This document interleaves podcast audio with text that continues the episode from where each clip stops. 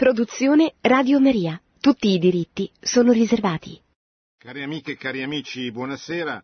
Presenterò questo martedì l'Angelus che il Santo Padre ha dedicato alla prima domenica di luglio al tema della vocazione del cristiano, in modo particolare al tema della vocazione missionaria del cristiano.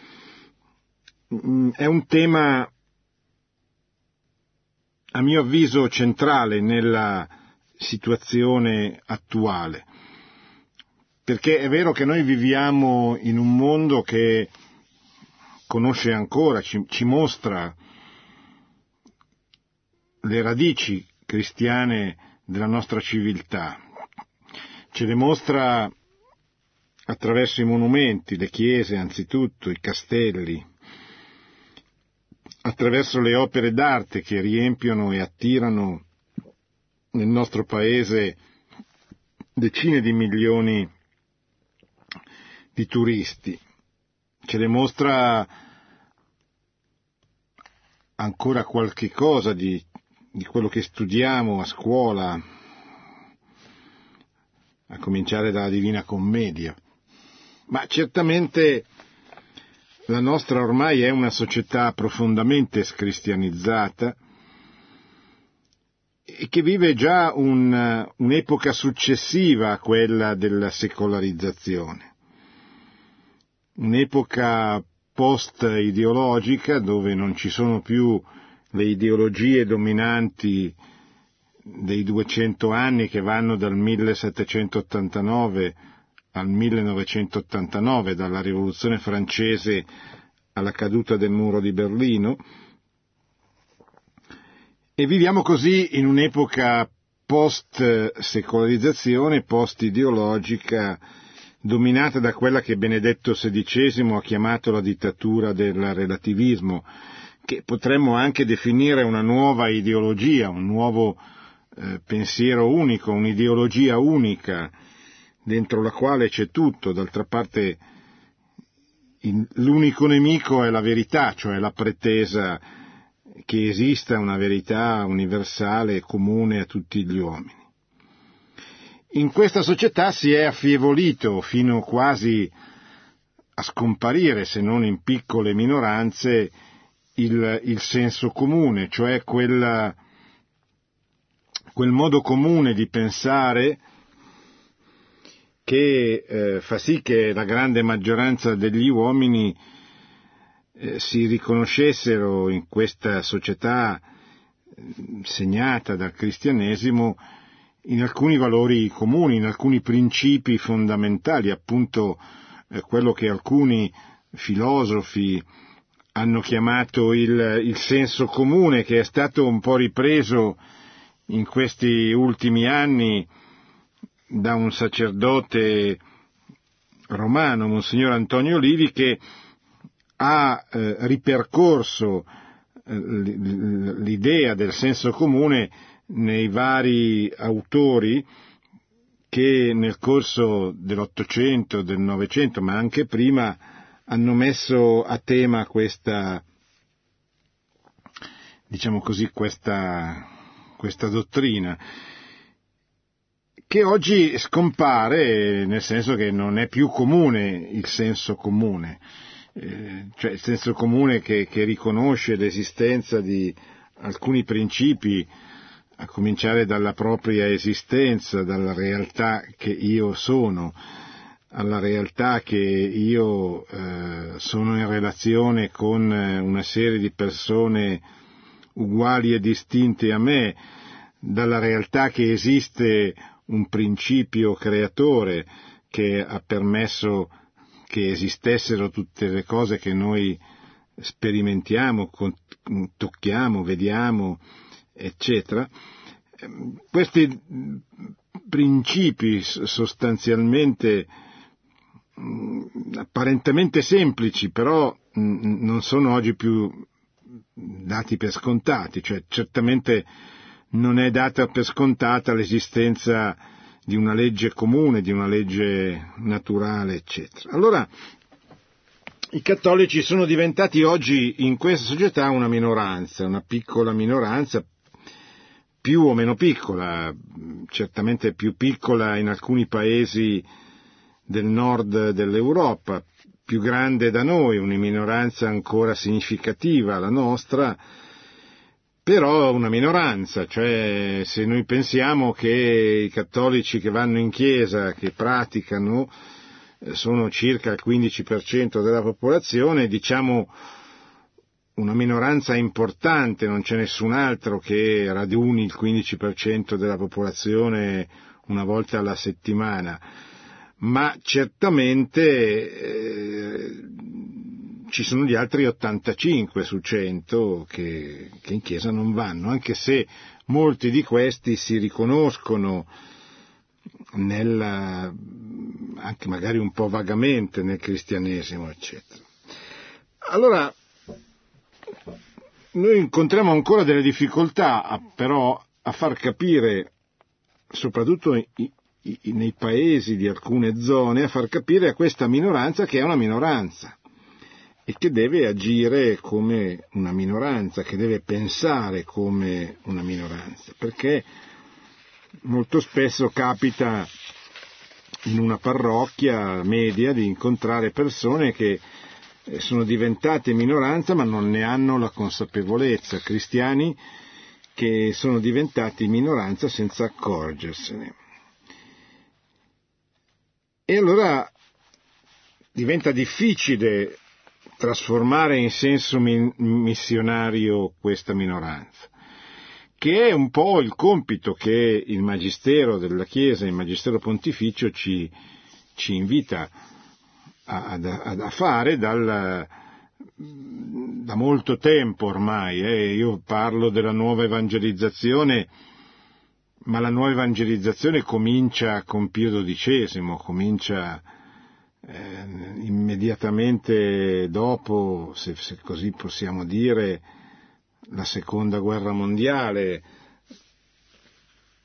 e certamente in maniera visibile e importante a partire dagli anni 60, cioè dalla fine del boom economico e dello sviluppo dell'Italia, e dall'inizio di quel processo che la Conferenza Episcopale Italiana nel 1960, in una lettera collettiva, chiamò il laicismo il maggior pericolo per l'Italia, perché già allora, 1960, quindi più di 50 anni fa, i vescovi individuavano in questo pericolo, in questa ideologia che penetrava dentro le istituzioni, dentro il corpo sociale, dentro la cultura, il costume dell'Italia, il nemico che poi avrebbe vinto anche il nemico storico della Chiesa Cattolica, che era rappresentato in quegli anni dal Partito Comunista,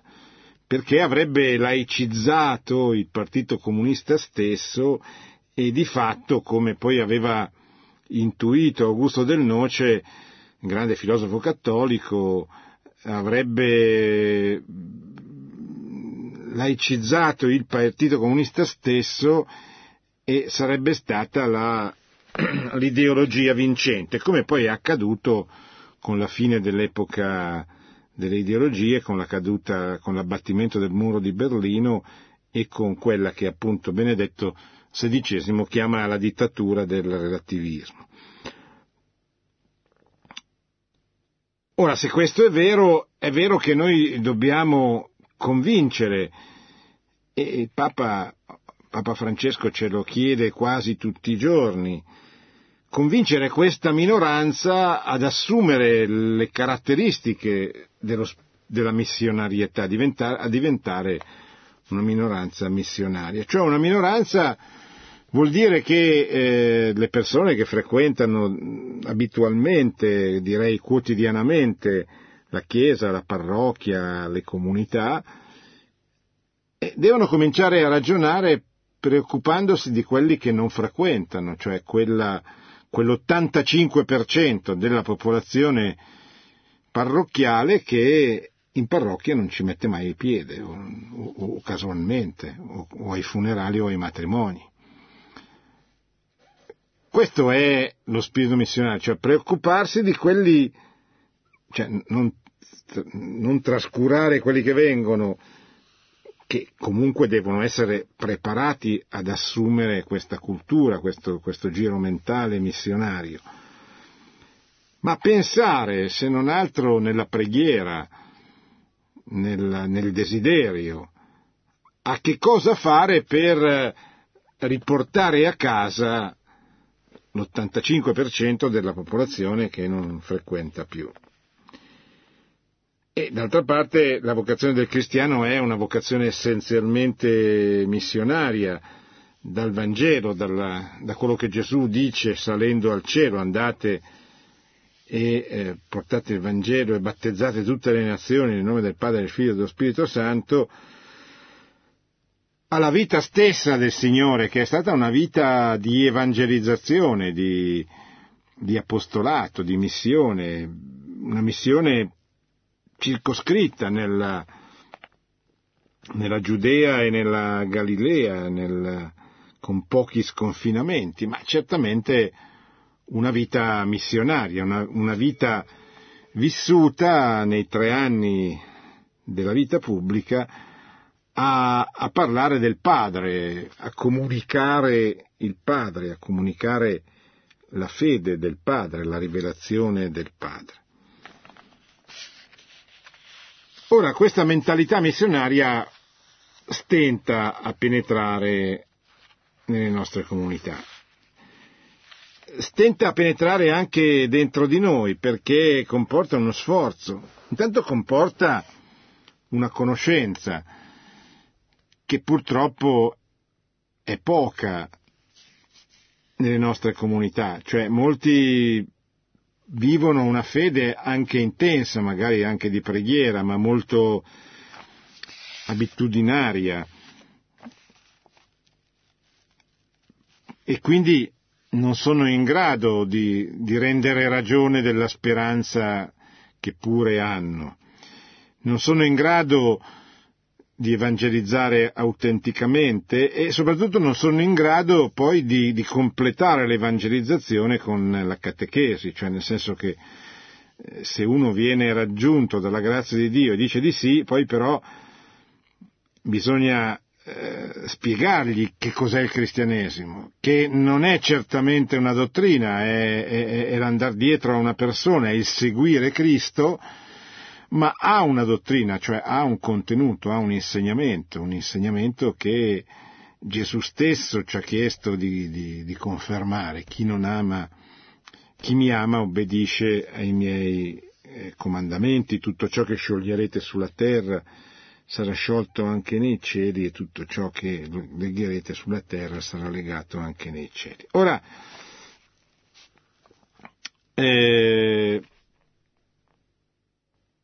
Papa Francesco, dopo la nuova evangelizzazione che comincia con Pio XII, continua con Paolo VI, soprattutto l'Evangeli Nunziandi, l'esortazione apostolica del 1975,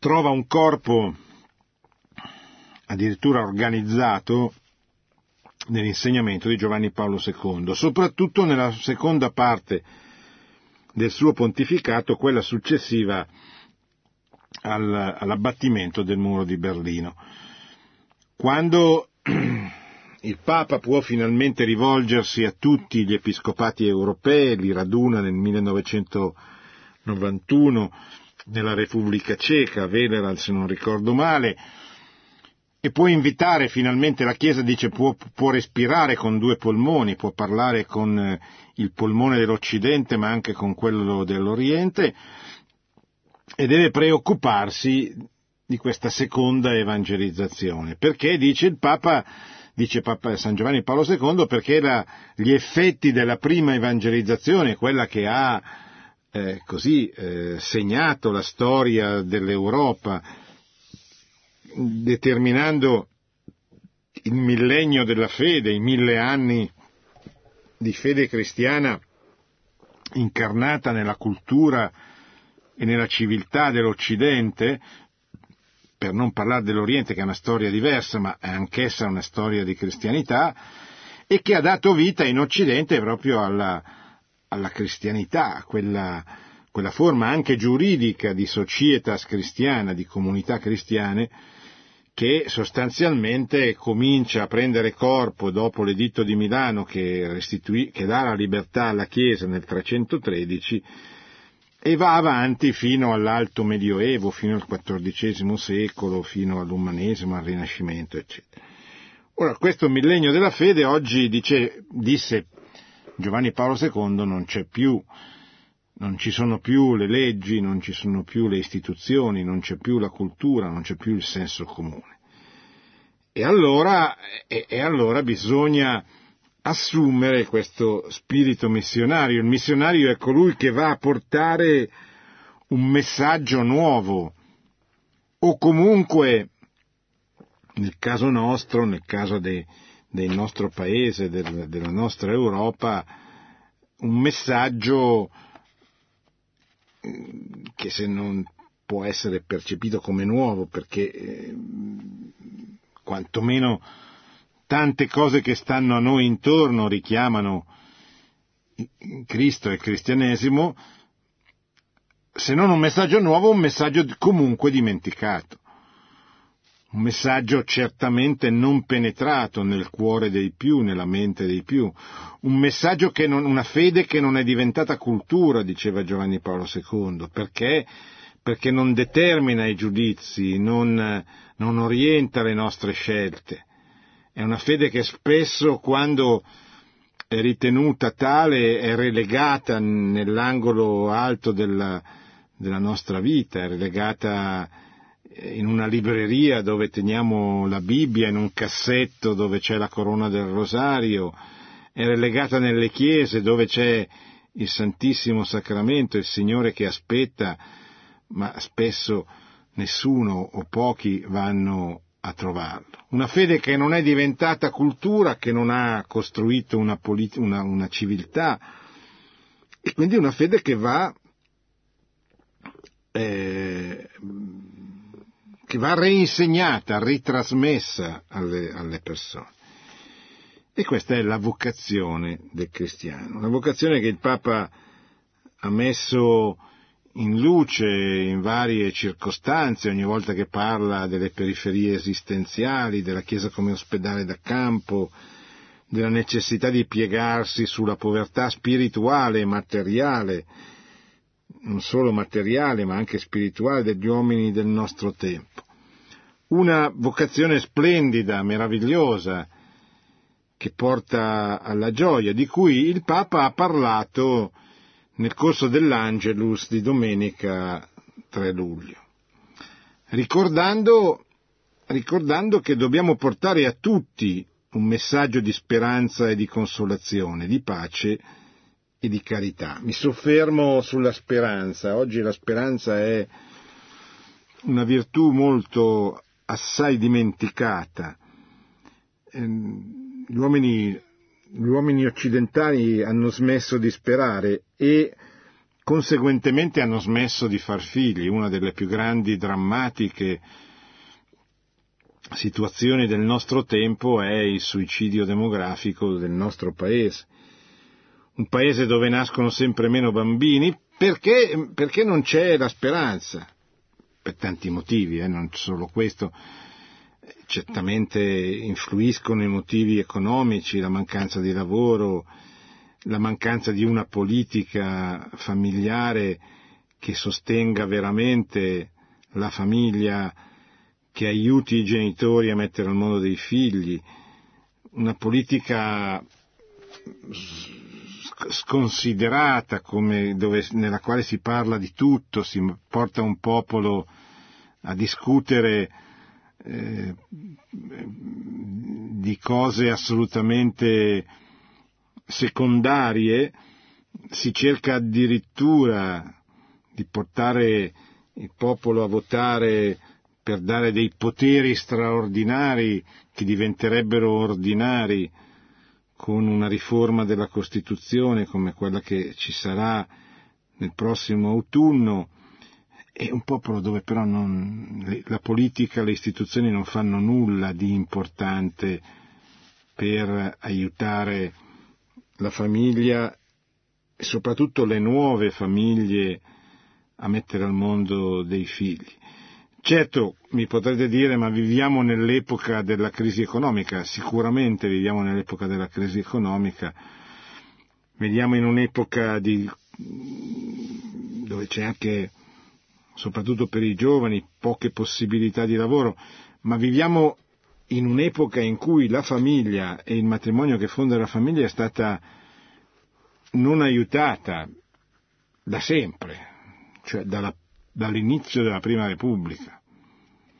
La famiglia è stata sostituita dallo Stato che si è appropriato la scuola, dallo Stato che si è appropriato della carità, che ha tendenzialmente, per fortuna senza riuscirci, ha tendenzialmente cercato di espellere la Chiesa dall'istruzione, dall'educazione e dalla carità, cioè dall'assistenza, non riuscendovi completamente, per fortuna della società italiana e dello stesso Stato, che sarebbe già in bancarotta se non avesse questa supplenza nella Chiesa, nel settore scolastico, primario, eccetera.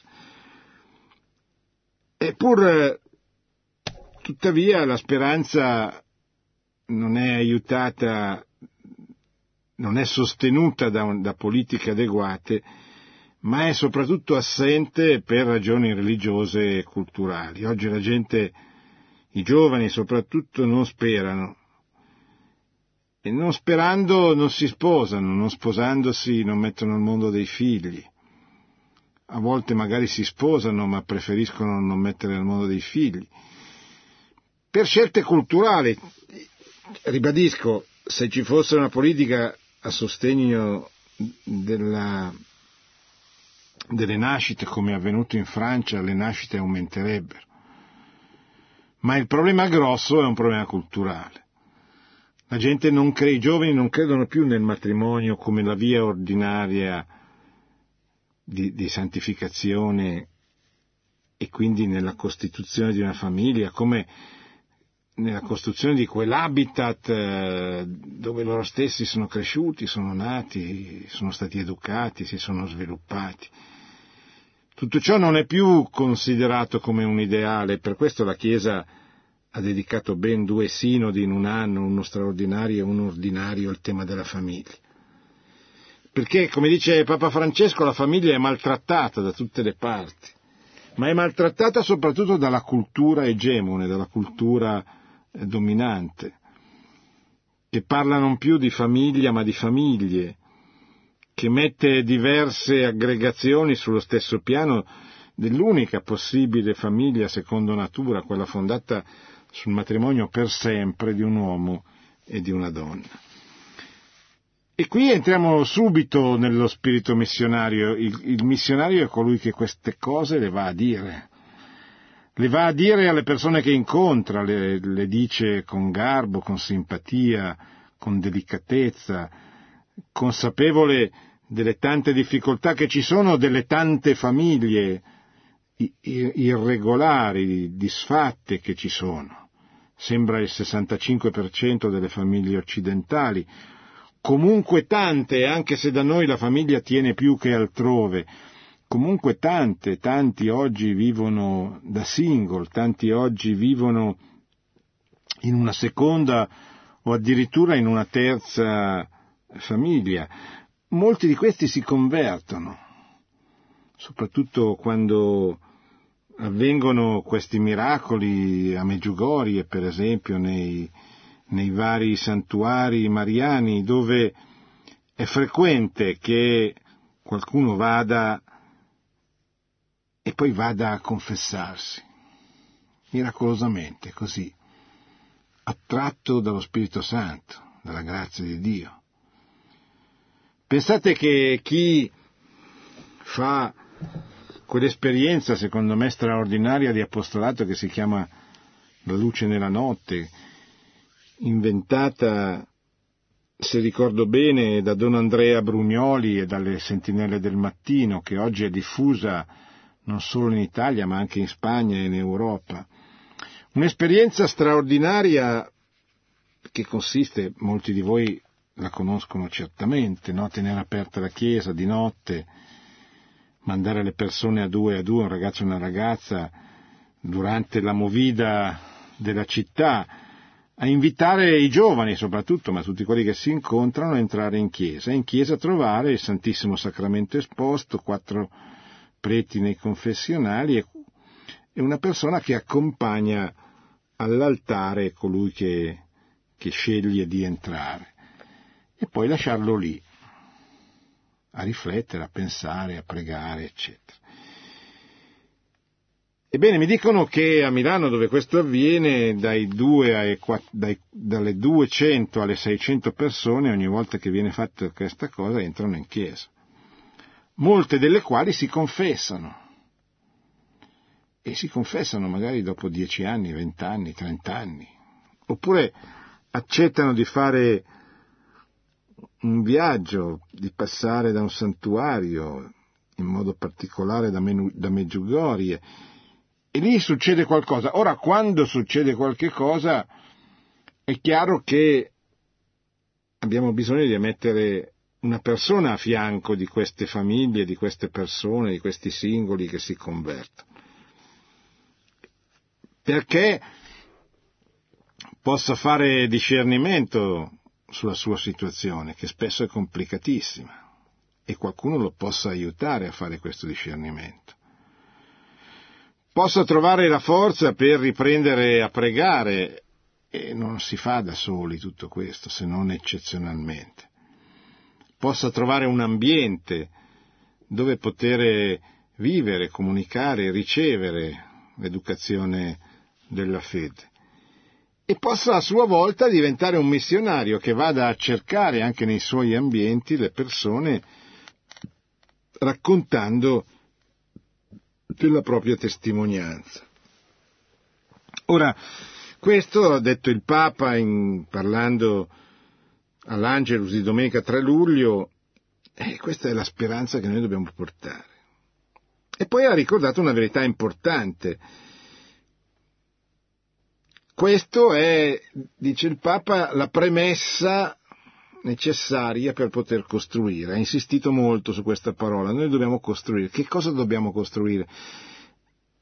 Dobbiamo costruire delle comunità cristiane che non ci sono più, degli ambienti cristiani, dei luoghi dove il cattolicesimo ritorni ad essere l'anima, la cultura di questa microcristianità di cui parlava il Cardinale Giacomo Biffi. Diceva, certo, non viviamo più in una cristianità, ma possiamo vivere in piccole microcristianità, che se sono animate dallo spirito missionario, dal desiderio di evangelizzare, di comunicare, possono allargarsi.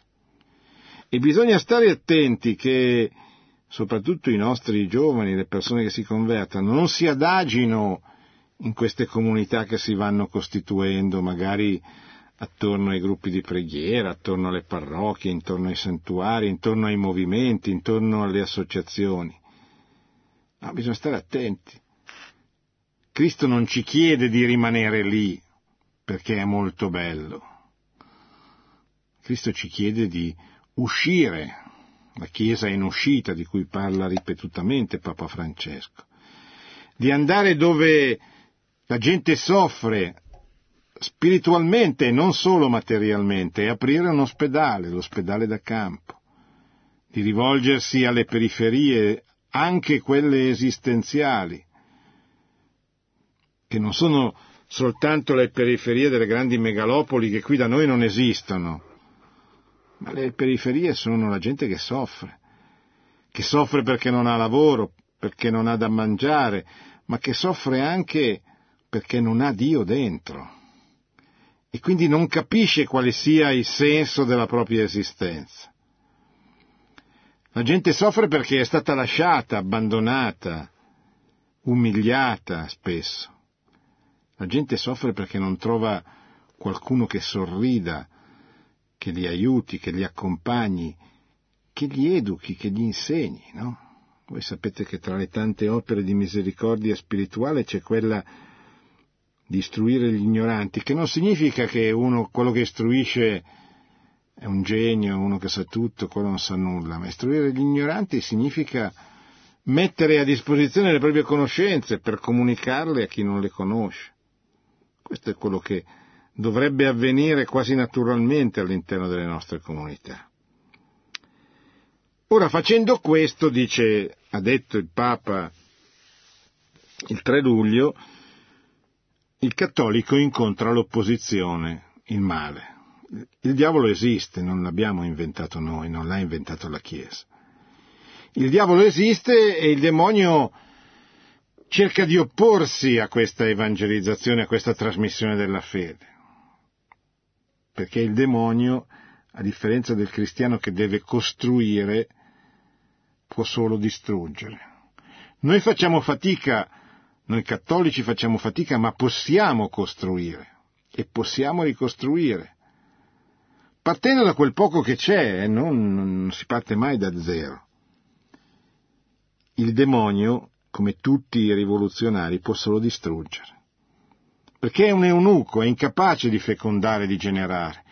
Può cercare di distruggere quello che si oppone al suo unico grande desiderio, che è quello di portarsi le anime all'inferno. Allora il Papa ha detto il 3 luglio, attenzione perché troverete il male. Quando entrerete in questa disposizione missionaria, quando avrete questo desiderio di comunicare la fede, quando comincerete a parlare della fede alle persone che avete intorno, che non la conoscono, certamente quel Signore con le corna si farà sentire. E non solo dentro di voi, uno per uno, ma anche dentro la società. La società, come sapete, è attraversata oggi, ma da secoli ormai, da forze che mirano a scristianizzarla, a relegare la fede nell'angolo, ad abbattere, a eliminare i punti di riferimento del cristianesimo e a perseguitare i cristiani. Pensate all'enorme, spaventoso numero di martiri del secolo passato, che sono di più di tutti quelli che la Chiesa ha avuto negli altri 19 secoli. Si parla solo in Unione Sovietica di 100 milioni di morti come costo umano del comunismo, non tutti i cristiani certamente. Le persone morte, assassinate in odio alla fede, si dice che siano state 45 milioni.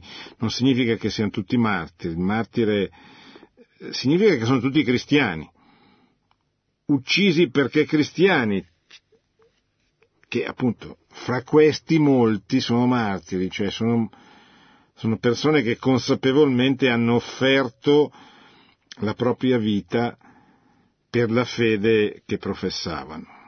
E se ci fate caso, vedete che ogni volta che ci sono canonizzazioni, molti sono i martiri che i papi canonizzano, riconoscono come tali.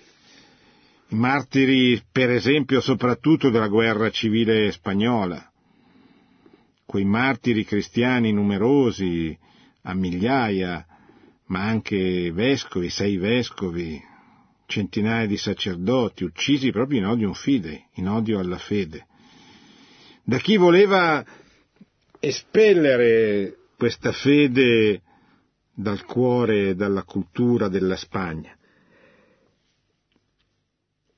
Ma pensate all'Unione Sovietica, quanti martiri, anche di grandi nomi, Stepinas in Jugoslavia, Bossilkov in Bulgaria, Slipi in Ucraina, Mizenti in Ungheria, grandi pastori, grandi vescovi che hanno guidato con coraggio la loro Chiesa, che sono stati perseguitati per la fede che trasmettevano. Molti sono stati uccisi, Bossilkov è un martire ed è stato riconosciuto il suo martirio. Ora, quando uno decide di diventare un missionario, che può essere il missionario a casa sua, non c'è bisogno che parta per nessuna parte, ma c'è bisogno soltanto che desideri e concretamente operi per avvicinare alla fede le persone che incontra. Quando uno decide così, dice Papa Francesco, scoppia sempre la persecuzione. L'ostilità, ha detto Papa Francesco, è sempre all'inizio delle persecuzioni dei cristiani. Perché? Perché Gesù sa che la missione è ostacolata dall'opera del maligno. Per questo gli operai di Cristo devono contare sulla potenza della croce, dice il Papa, non sulle loro capacità umane. Ecco perché il Vangelo dice non portate la borsa, non portate la sacca, non portate i sandali, preoccupatevi solo di andare, non preoccupatevi dei ricambi, dei vestiti, di che cosa mangerete. Mi preoccuperò io di voi. Voi andate e parlate di Dio alla gente, portate la buona novella che converte i cuori alle persone. Questa missione è stupenda, dice il Papa, e richiede la gioia. Uno non può essere un missionario triste. Diceva un sacerdote che faceva gli esercizi, che dava gli esercizi a cui ho partecipato, diceva: un santo triste è un triste santo. Un cristiano non può essere triste. Il cristiano ha il dovere, il cattolico ha il dovere di portare, di esibire, di mostrare la gioia che gli è stata data da Cristo. Il Vangelo ci ricorda che i discepoli inviati da Gesù tornarono pieni di gioia. Quando Gesù manda i missionari, i primi missionari, i 72 discepoli, e questi tornarono pieni di gioia, perché vedevano che i miracoli che facevano li facevano perché era Gesù che li faceva, non erano loro, e questo li riempì di gioia, perché Cristo era con loro.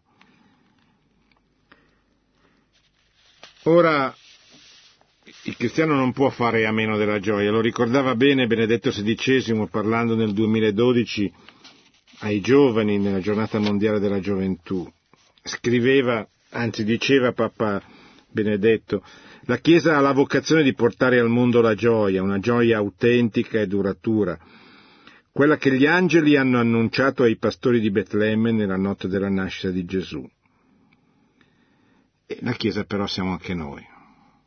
Anche noi dobbiamo fare mente locale, esaminare la nostra coscienza e dire: ma io mi sforzo di fare così, mi sforzo di portare questa fede con gioia alle persone che incontro.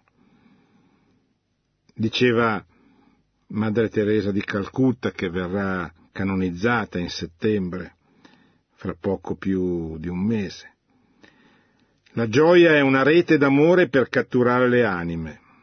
Dio ama chi dona con gioia, e chi dona con gioia dona di più, diceva appunto la beata Madre Teresa di Calcutta.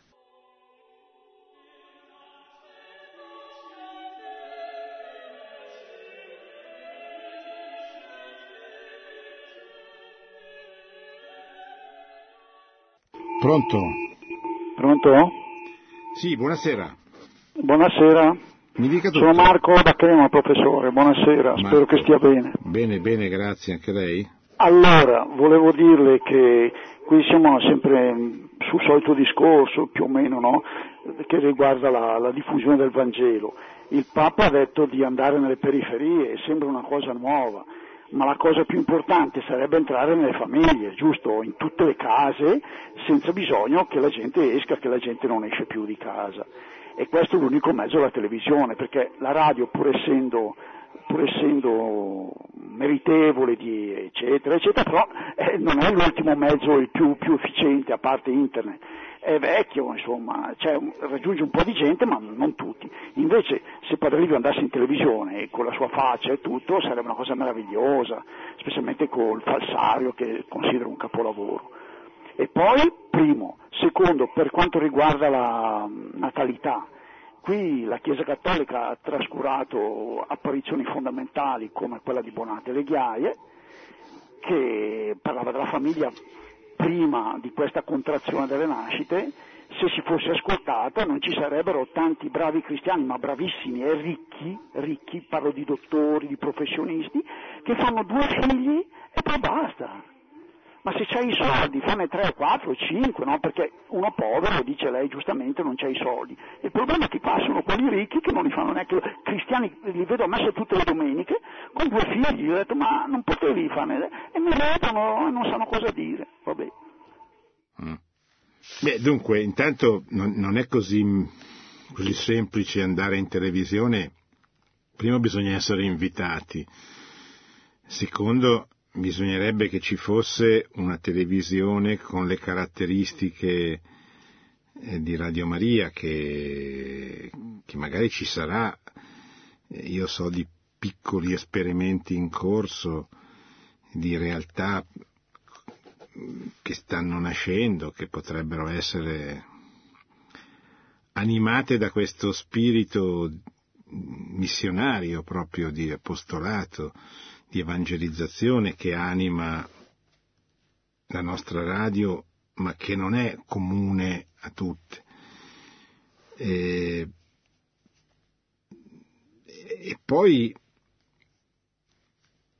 il tema della natalità, certamente in linea di massima è vero, tutti bisogna essere più generosi e più aperti alla provvidenza, eccetera. Bisogna anche stare attenti a giudicare, perché poi, cioè, quello che avviene all'interno della famiglia detto dall'esterno è sempre può essere sempre fonte di errore, dell'evangelico non giudicare, ecco. Però certamente è vero che il suicidio demografico del nostro paese è una conseguenza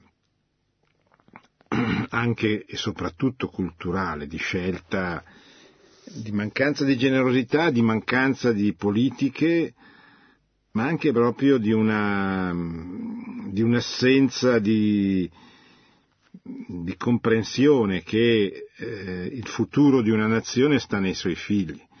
Cioè, una nazione che non è in grado di raggiungere con le nascite il numero delle morti è una nazione che è destinata a morire o ad essere sostituita da altri gruppi. Pronto? Buonasera, sono Stefano, da provincia di Bologna. Sì, buonasera Stefano. Allora, la mia domanda è un po' ignorante, l'ho sentita solo negli ultimi 15 minuti, ma constatando anche in Medjugorje che molte persone sono riavvicinate alla fede dopo molti anni, la mia domanda è, per esempio nel mio caso, che dopo molti anni sto cercando di rientrare nella Chiesa, come posso fare una buona confessione dopo che per molto tempo uno non si è mai confessato, perde l'abitudine di sapere una buona confessione anche per approcciarsi all'Eucaristia, insomma? Beh, intanto ci preghi sopra e chieda a Dio di trovare un confessore, cioè una persona che ordinariamente è un sacerdote, ma può anche non essere un sacerdote, che l'accompagni in questo itinerario di formazione e di conversione. Poi sa, per accedere al sacramento della confessione, io direi si confessi, cioè non lasci perdere tempo, non lasci passare il tempo, vada a confessarsi dove le detta il cuore, cioè dove sente, vede che c'è un bravo sacerdote che le ispira fiducia, che la conosce, il suo parroco, dove lei vive, cioè non mi farei troppi problemi, si confessi e poi si confessi un'altra volta e si confessi con regolarità, vedrà che questo è anche il modo più normale, più ordinario per trovare un direttore spirituale, cioè uno che l'accompagni per il resto della vita. Coraggio, non si lasci scoraggiare e vada a confessarsi, vedrà che le farà solo bene, anche umanamente parlando. Pronto? Sì, sono Simona, chiamo dalla provincia di Ravenna, che avevo questa domanda: come può un cristiano mantenere la gioia anche in momenti difficili di sofferenza, quello che nella vita, insomma, e poi qual era il segreto di Madre Teresa, ecco, un po' così, questa bontà che traspariva, questa profonda bontà, ecco. Grazie. Sì, ma guardi, il segreto di Madre Teresa ce lo dice lei, era la preghiera, erano le ore passate davanti al Santissimo Sacramento, che forse è la preghiera più importante per ottenere la gioia, perché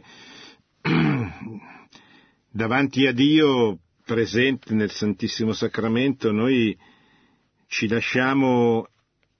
immergiamo nella sua presenza e ci lasciamo lavorare dalla sua grazia. È come se ci fosse un flusso che parte da quell'ostia esposta, se è esposta, oppure nascosta nel tabernacolo, ed entra dentro il nostro cuore. E certo, quando c'è il dolore, quando c'è la prova, quando c'è la croce, è difficile sorridere, è difficile mostrare il volto radioso, non c'è neanche richiesto.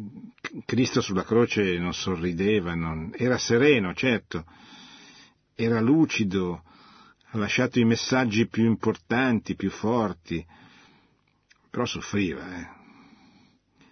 e soffriva e piangeva di fronte al dolore. Gesù ha pianto davanti alla tomba di Lazzaro, ma ha pianto sul serio, non è che ha fatto finta. E quindi non è che dobbiamo così stamparci per forza un sorriso un po' ebete per dire, cioè, non è quella la gioia. La gioia è quella consolazione che proviamo dentro il nostro cuore quando ci rendiamo conto che Dio ci riempie di grazie, di benedizioni, che ci accompagna, che accompagna la nostra vita, che ci vuole bene, e quindi siamo felici di tutto questo, e questo si manifesta. Poi quando arriva la croce, arriva il dolore, è chiaro che si soffre, ecco. Però si soffre sempre con questa consapevolezza che Dio è lì, che Dio ha sofferto prima di noi, che Dio non ci accompagna, non ci lascia mai portare la croce da soli, e questo ci dà una grande serenità. Forse non è proprio la gioia ancora, ma è la serenità di chi sa che Dio è lì. Pronto? Pronto? Buonasera signora. Buonasera professore, mi chiamo Luisa, chiamo dalla provincia di Catanzaro, anche se ho vissuto e sono nata a Roma. Volevo portare brevemente una testimonianza. Quando non era di moda dire uscite, andate nelle periferie, non so se lei ha sentito parlare di Don Andrea Santoro, che era il mio parroco. Ecco, io facevo parte della Caritas, uscivamo a due, a coppie, così, ed era difficile portare a San Giovanni delle persone che magari avevano dei problemi di droga, di prostituzione. Io sono stata felice di averlo fatto, mi dispiace che è andato a morire, è vero, l'ha fatto perché ha portato il Vangelo a Trebisonda. Io volevo dare questa testimonianza a lei perché so che ci tiene tanto. Sì. E un'ultima cosa, io sono chiesa e in quanto chiesa nel mio piccolo mi sono trasferita qui in Calabria, faccio parte della Caritas, e se posso dare una una parola di conforto, io che sono molto malata cerco di darla. E un'ultima cosa, mi parlò tanto lei di Lauretta un anno fa, perché non mi dà notizie? Sì, Lauretta sta benino, sta ancora combattendo con la sua malattia, che è una malattia del cuore congenita che ha già, l'ha obbligata già a subire 5 operazioni in un anno e mezzo di vita, però sta bene, è serena, ha un po' di difficoltà nella fisioterapia per la riabilitazione, fa fatica a mangiare, ha ancora bisogno del sondino, però sorride, soprattutto è l'icona della sua famiglia, che dei fratelli, dei genitori, degli zii, cioè è un po' diventata così il centro della vita della famiglia, perché così avviene, perché è normale che sia così, insomma, ecco. Don Andrea Santoro è un grande martire della nostra fede di questo nostro tempo, è stato assassinato a Trebisonda in Turchia e certamente mi piacerebbe che mi mandasse del materiale che possa così parlare di lui e raccontare un po' la sua vita, che credo potrebbe essere una buona opportunità farla conoscere anche qui a Radio Maria. Certamente lei ha avuto una grazia, il fatto di poter conoscerlo, essere stata una sua parrocchiana e quindi avere visto crescere e morire questo grande santo, questo grande uomo, questo grande testimone, martire, il testimone della nostra fede nel nostro tempo. Pronto? Buonasera professore, io è la prima volta che la sento. Sì. È molto interessante. Da dove chiama, signora? Chiamo da Milano, preferirei non dire. Sì, sì. Il nome è lo stesso, perché so che c'è persone che lo ascoltano, vorrei. E, niente, voglio essere sintetica, vorrei farmi capire meglio dalla vita. Ci sono persone accanto a me che ci sono, non voglio dire chi è, ma come si può, oltre che pregare per questa persona, che si riesca a essere un po' più dolce, più umano verso il prossimo, verso i familiari? Ha sempre questa istigazione, questo sempre cattivante, eppure apparentemente sembra una brava persona, viene in chiesa, eccetera, eccetera. Io faccio anche delle osservazioni, perché dico sempre non serve andare in chiesa poi uno si ha un comportamento di questo genere. Vorrei capire meglio come, oltre che pregare per la sua anima, che possa essere più sereno, ma non capisco che cosa può avere. Io dico sempre, non so prima di venire al mondo che cosa abbi combinato, perché sei tanto così attivante, pure Dio ti dà la grazia di stare bene, tutto sommato nell'insieme stai bene, insomma, non c'è problemi seri per seri. Signore, io non so cosa dirle, perché non conosco il caso. Posso dirle che gli uomini sono molto complicati, che il cuore dell'uomo è un abisso, come dice il Salmo, e quindi spesso facciamo, come dice San Paolo, quello che non vorremmo fare, e entriamo un po' in balia delle nostre forze peggiori, delle nostre condizioni peggiori. Quindi lei porti pazienza, non si può sapere, io non posso saperlo, forse lei lo può intuire qual è la causa di questo. Se riuscisse a intuirla, a capirla, potrebbe magari lavorarci sopra, pregare, fare pregare, e se no niente, se no lei offra questo dolore, che certamente, e lo offra magari per la sua conversione, per la conversione di questa persona, per il miglioramento di questa persona. Pronto? Pronto? Mi chiamo Lorenzo e chiamo da Civitavecchia. Sì, mi dica Lorenzo. Senta, come lei benissimo sa, a Civitavecchia abbiamo avuto un bellissimo esempio della Madonnina che piangeva.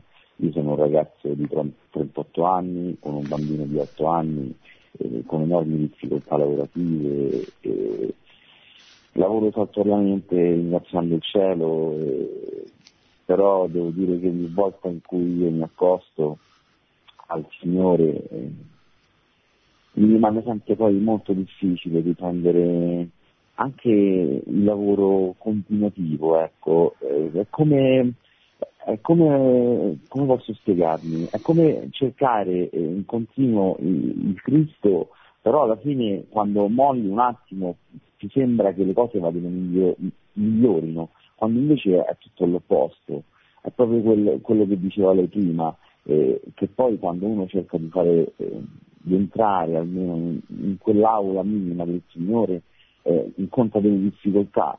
Forse uno può pensare che siano delle casualità il fatto che uno si avvicina di più a Gesù e il lavoro sembra che diminuisca, ma io ho fatto caso a questa cosa, è come se ci fosse qualcosa che comunque trae l'opposto, è quasi una convinzione di questo, non vai in chiesa perché forse credi che veramente il lavoro aumenti non andando in chiesa, quando invece non è così.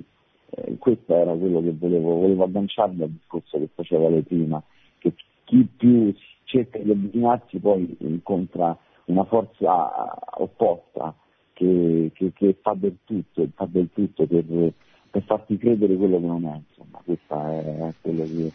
Sì. Però questa forza non può vincere, Cioè il demonio... è forte, non sottovalutiamolo, è un angelo decaduto che rimane intelligentissimo, rimane la creatura più intelligente. Però Cristo è più forte, Cristo ha vinto, Cristo l'ha già scaraventato all'inferno. Ci può tentare, ci può far credere delle cose, ci può far vedere delle cose. Però Dio non permette mai che la tentazione sia superiore alle nostre forze, quindi non si spaventi mai. Piuttosto lavori sul fatto, cioè la grazia, i sacramenti, la preghiera devono darle la forza per lavorare meglio, per fare meglio il suo dovere, per fare meglio le cose che deve fare, per farle con più attenzione, con più passione, con più... entusiasmo. Questo è un frutto della preghiera, quindi non si tiri indietro di fronte ai lavori, ma non prenda mai la preghiera come un isolamento, la preghiera è la nostra forza, la nostra medicina quotidiana per far bene il bene, per incarnare la fede nella cultura, nel costume, nella vita del nostro paese, delle persone che conosciamo, che incontriamo, eccetera. Ecco, la fede non è assolutamente mai un'evasione. Bene, siamo arrivati alla fine, ringrazio Matteo e Marco in regia, abbiamo presentato l'Angelus del Papa di domenica 3 luglio, dove ha parlato della vocazione missionaria del cristiano. E questo vorrei così che ci tornasse sopra tutti, in ogni parrocchia, in ogni comunità, cioè noi siamo dei missionari, noi siamo chiamati a portare il Vangelo alle persone che non lo possono incontrare, che vivono lontane dalla Chiesa, ma non solo a portare il Vangelo, ma anche a portare l'inculturazione del Vangelo, cioè la fede che diventa cultura, che costruisce, che ha una dottrina, che ha un insegnamento, che penetra nel corpo sociale, ne cambia il senso comune e tendenzialmente, quando Dio vorrà, quando vorrà che nasca una nuova società cristiana, una nuova cristianità, potrà coronare finalmente il sogno di una fede diventata cultura che ha edificato una civiltà. Produzione Radio Maria. Tutti i diritti sono riservati.